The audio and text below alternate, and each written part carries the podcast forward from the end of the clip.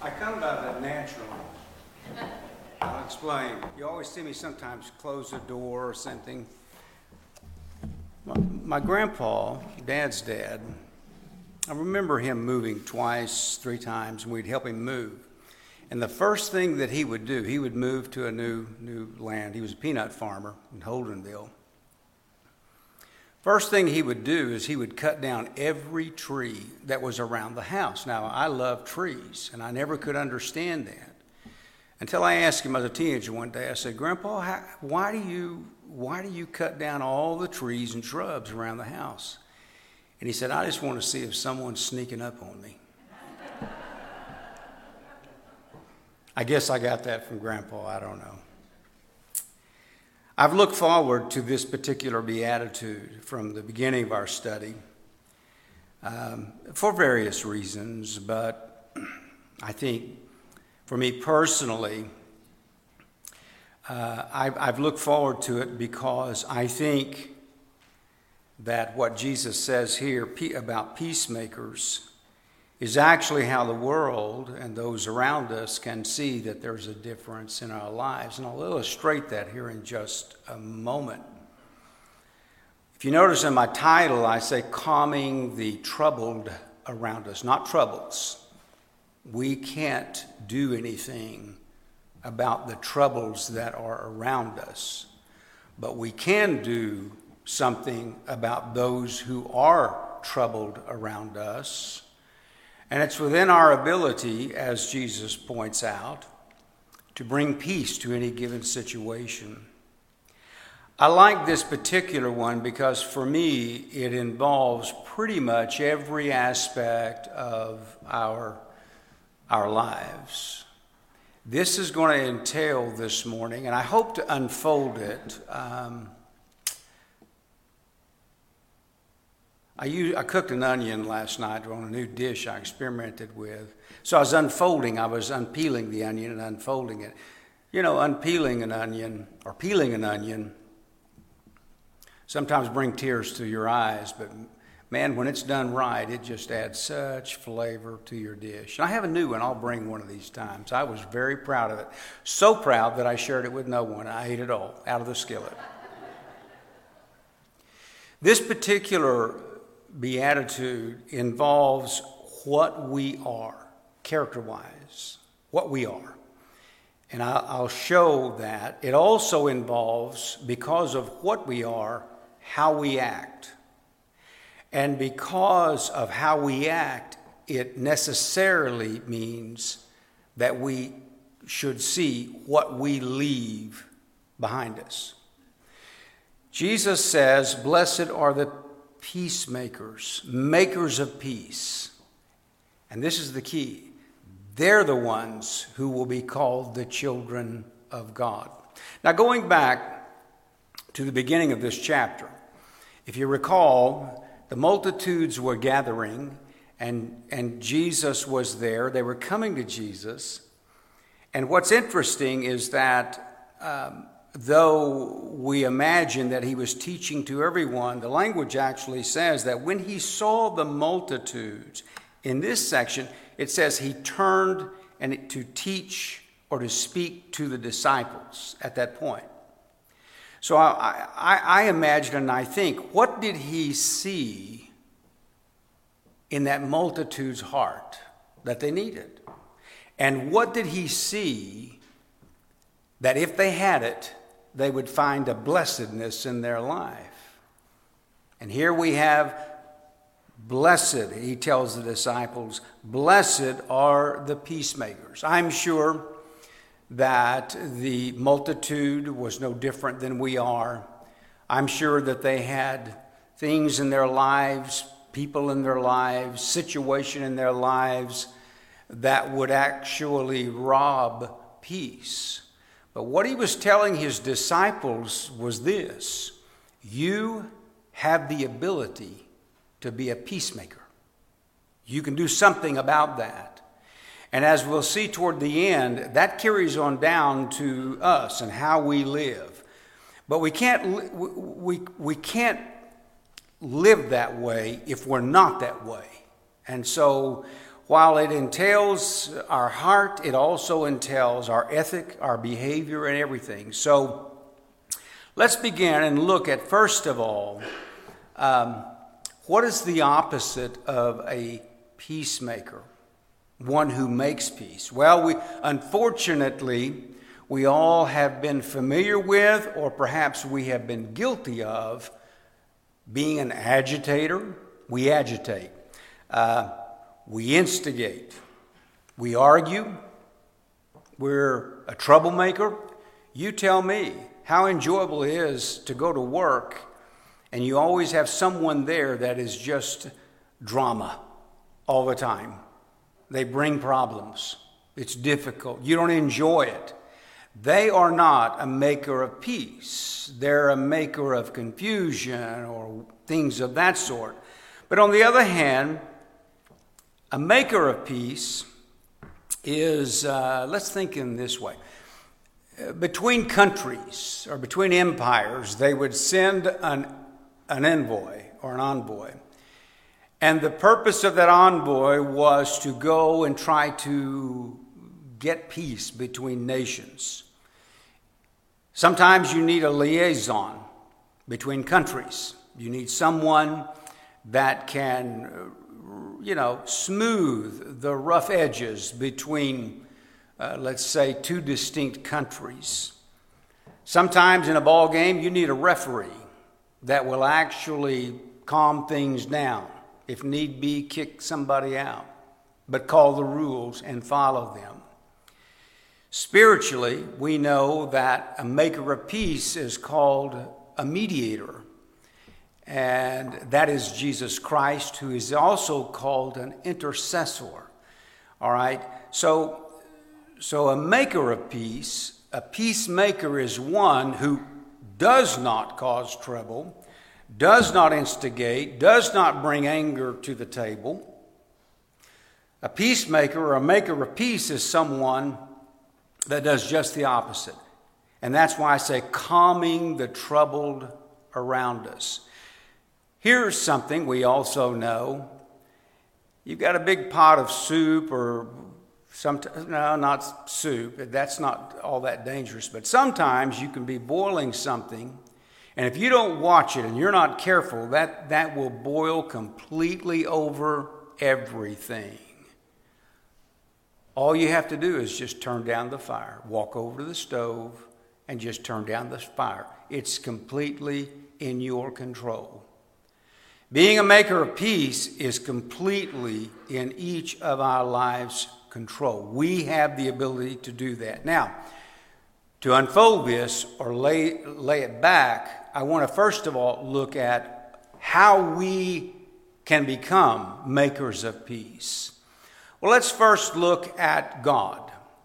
Now, unfortunately, unfortunately, many people have the idea that God is vengeful, God is vindictive, but in reality, the scriptures attest that He is truly the first maker of peace.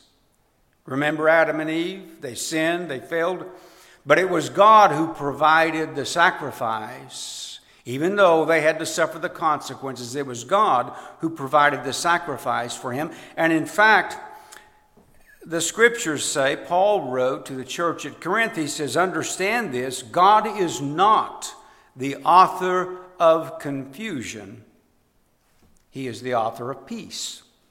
So God is our source of trying to understand not only by knowledge, not only what the scripture says, but how to, how to have or be a maker of peace in our own lives. The Apostle John, toward the end of his life, wrote this This is how God showed his love among us. He sent his one and only Son into the world that we might live through him. This is love. Not that we loved God, but that he loved us first. He came to us, a maker of peace. Because when he offered his Son, he sent his Son to become a sacrifice for us what he's actually doing is he's offering us a Savior, He's offering us uh, a defender, you know, Jesus Christ. He's offering us forgive, forgiveness, which we'll see a little bit later. And he's offering us, if we get all that, we find peace. And that came from God. And God did it first. Therefore, that's why I like to look at God first. But I don't want to stay there because uh, from God now, we're going to look at Jesus Christ with this, with this heading.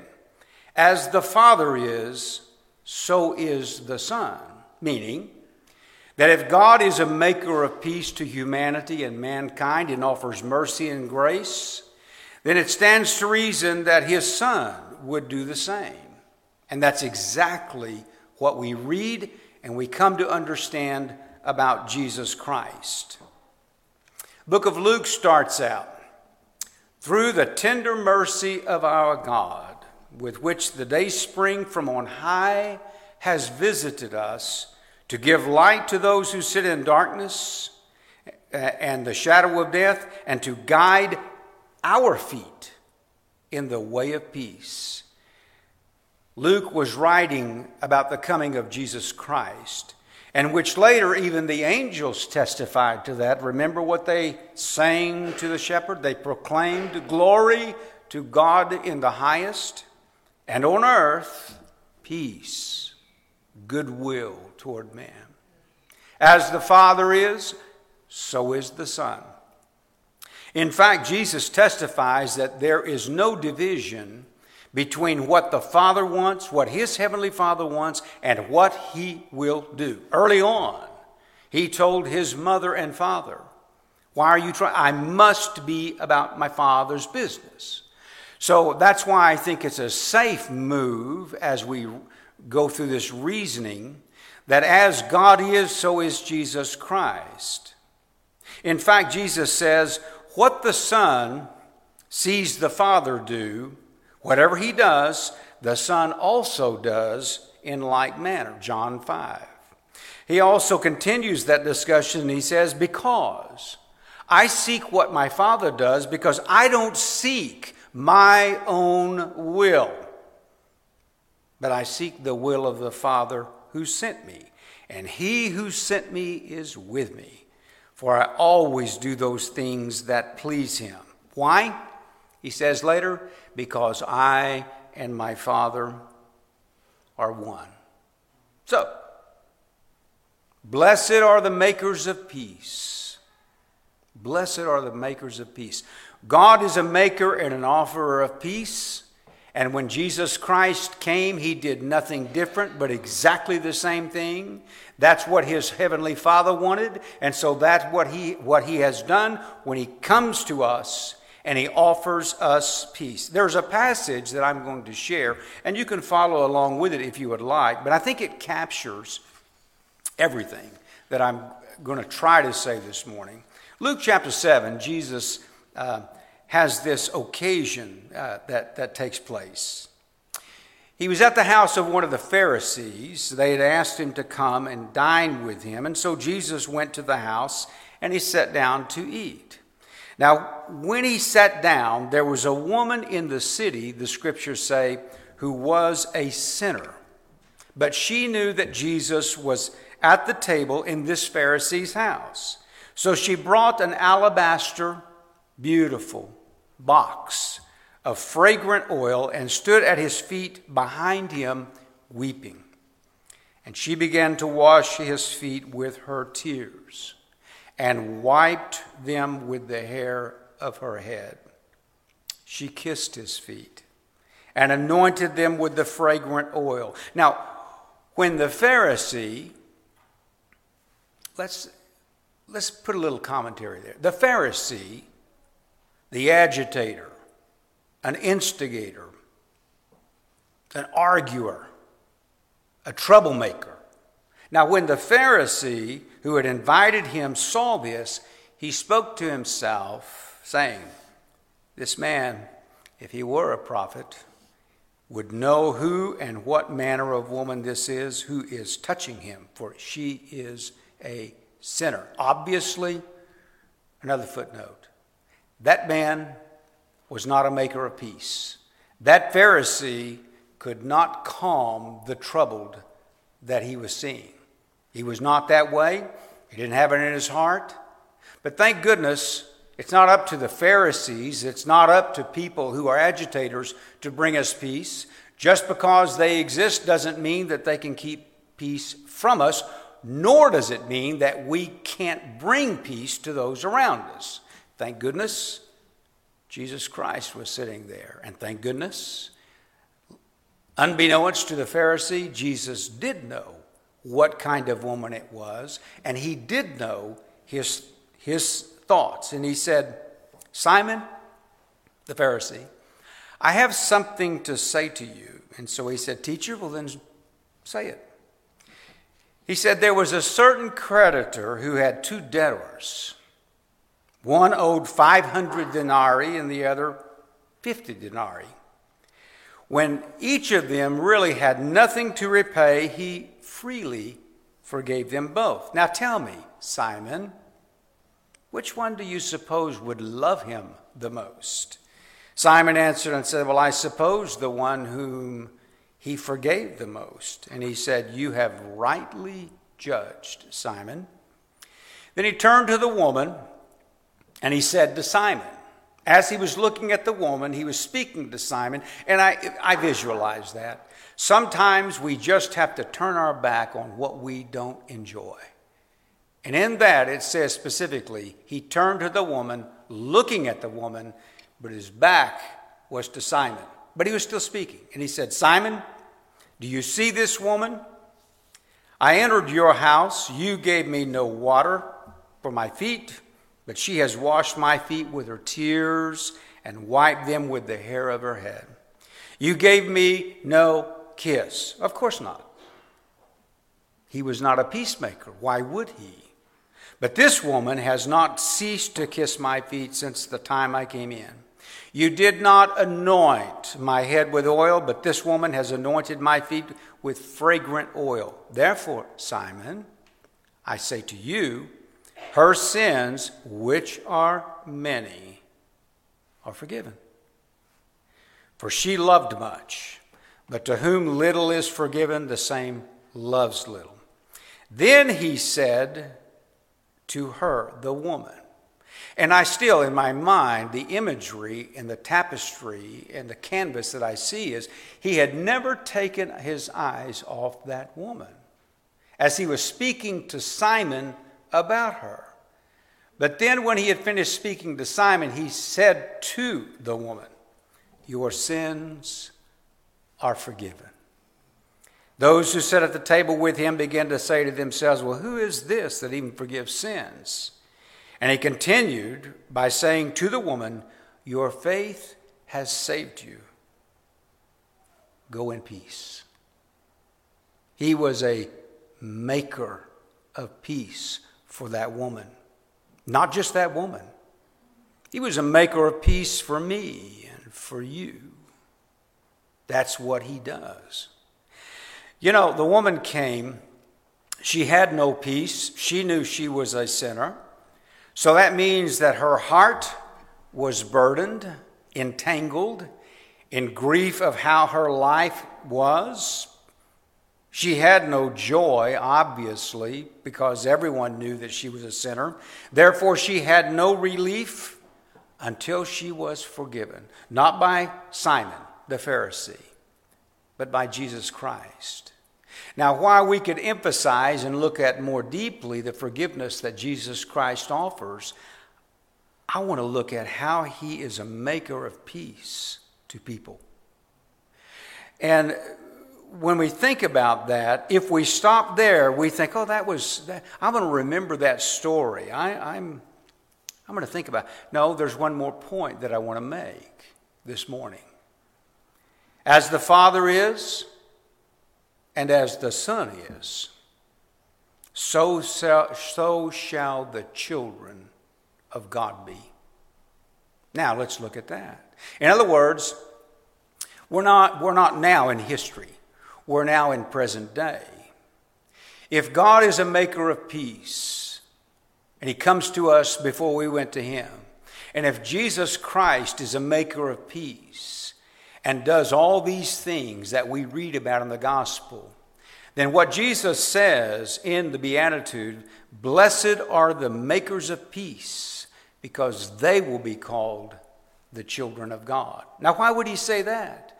Because he was the Son of God, and he was carrying out what his heavenly Father wanted. And likewise, if we think or imagine or proclaim that we are children of God, then it will be without question that we are makers of peace. In other words, we bring peace to the troubled around us. We don't cause trouble. We don't instigate trouble. We don't cause confusion, but we bring peace.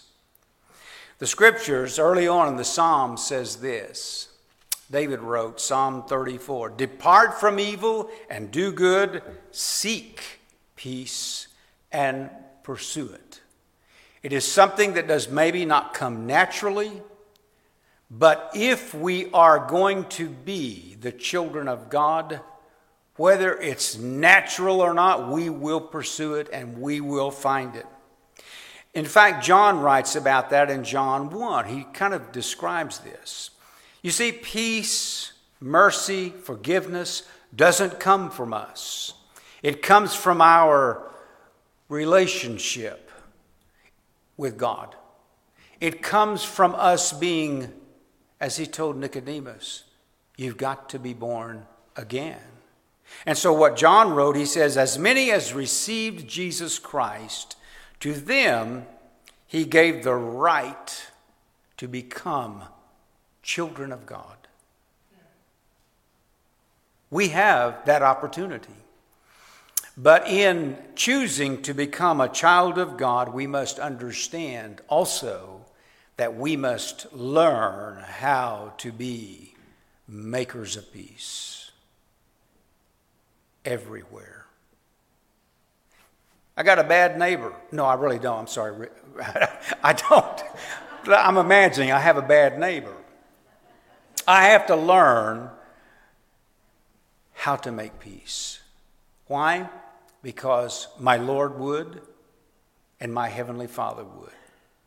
If I have someone on the job that is just tough and they are an agitator, I have to learn how by looking at how Jesus did it, by looking at what God was willing to do. I have to learn how to be a maker of peace rather than not. In fact, that's the question that I begin to cinch this down. Do we do the same in our daily lives? Jesus is saying here that there is a blessedness to us, or there is a bliss in doing that. Now, it's twofold. One is there's a blessedness because everyone likes calm waters, everyone likes to have calmness. But the other blessing is if we're able to bring calmness to those who are troubled around us, I think the angels say they're children of God. They're the children of God. Why? Because they saw God do it. They saw Jesus Christ leave heaven and make peace and bring peace to mankind. In fact, what Jesus says to his disciples, he says, Whoever does the will of my Father in heaven is my brother, he's my sister, my, my mother. So Jesus understands, and uh, you know, that there is this relation that, you know, we can't proclaim or testify that we are part of the family of God or we're a child of God and yet not be like God. Jesus says, if we are, then we are like Him. He is the Son. And we become adopted and we become joint heirs but along with that error, there is a responsibility, and that's what Jesus Christ is pointing out here. We must, in our everyday life, be makers of peace. Jesus told his disciples toward the end of his ministry, He said, Peace I leave with you, my peace I give to you. And I take that, that's how I learn, how I can learn to be a maker of peace. Not as the world gives, do I give to you. Let not your heart be troubled, neither let it be afraid. And I think that's a good, let me go down to the, to the next footnote. That's a good question. Do you calm those who are troubled? Do you bring peace to them? Do you calm those who are afraid of whatever's going on in their life? Do you calm them? Or do you agitate them? Jesus says, These things I've spoken to you, that in me you might have peace. In the world you'll have tribulation, but be of good cheer. I have overcome the world. Tribulation, trials, testiness. That kind of smacks of something that I would like to say. If we have the characteristics of the world, we're going to be troublesome to people. Is that all right? That seems right to me. We're not bringing peace, we're bringing all kinds of confusion. Well, that's not the, Lord, that's not the peace that the Lord leaves us. In fact, that should be what we look to do, try to do, try to understand how to do it. How to bring peace to the troubled, to those who are afraid, and those who are on trials. Paul about, writes about this very thing when he says in Romans 12, he says, If it is possible, as much as depends on you, live peaceably with all men, with everyone. But the phrase there in that particular scripture, I think the, the pivot phrase is, as much as depends on you. In other words, each of us have the reins and have the ability to be a peacemaker. It's just, do we want to? Uh, the scriptures tell us, in fact, the writer of Hebrews says, pursue peace with all people. That means everybody. Uh, which, without which no one will see the Lord. In other words, if we don't try to be peacemakers, makers of peace with everyone in our lives, Will I see the Lord? says no. And also, Jesus says, You're not a child of God. A child of God is one. The Son of God was a maker of peace. God was a maker of peace. And he's saying that anyone who follows me also should be a maker of peace. And there's a blessedness to it. In one, you will feel better that you're doing what God's will is in your life. But secondly, you will be called by all of creation a child of God. I like that. Writer of James, who's the pastor of the church at Jerusalem, First Church, writes this The fruit of righteousness is sown in peace by those who make peace. Now, that's very easy to understand. Really.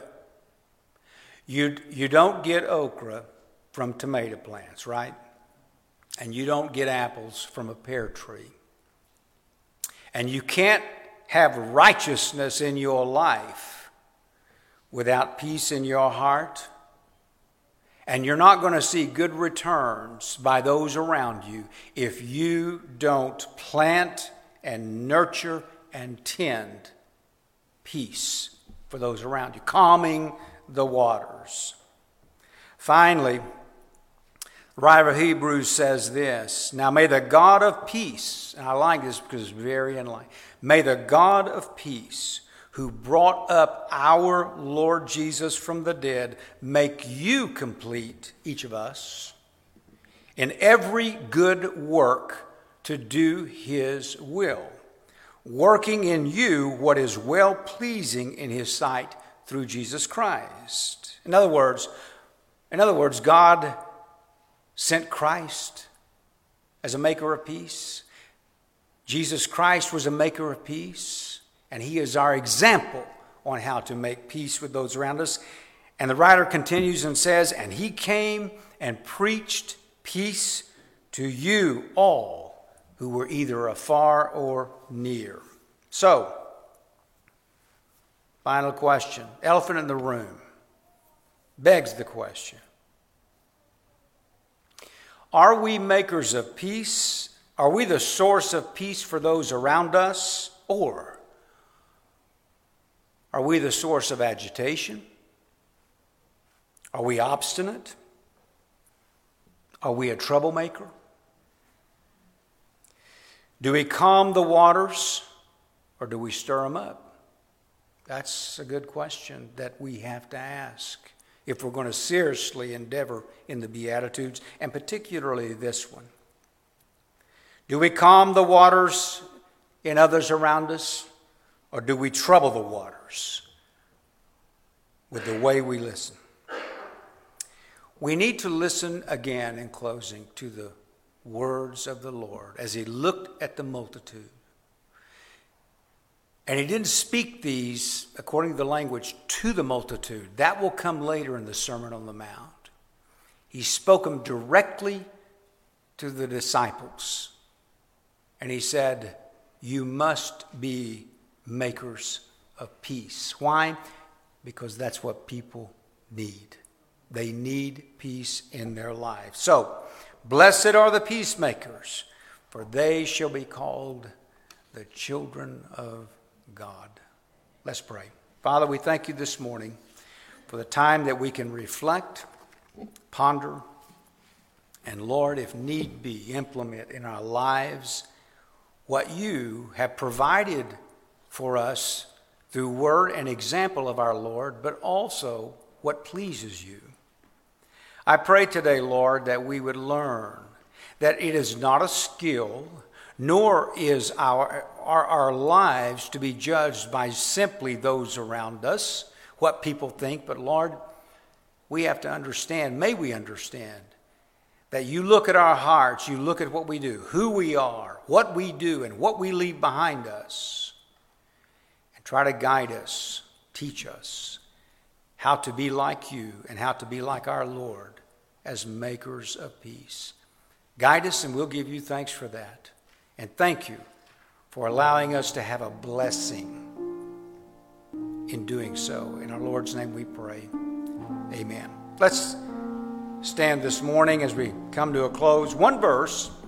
It's a verse that you can pray where you are, pray in your pew, or come forward and pray. Whatever kind of peace you need, you can find it in God because, again, He is he is a maker of peace. So is the Lord.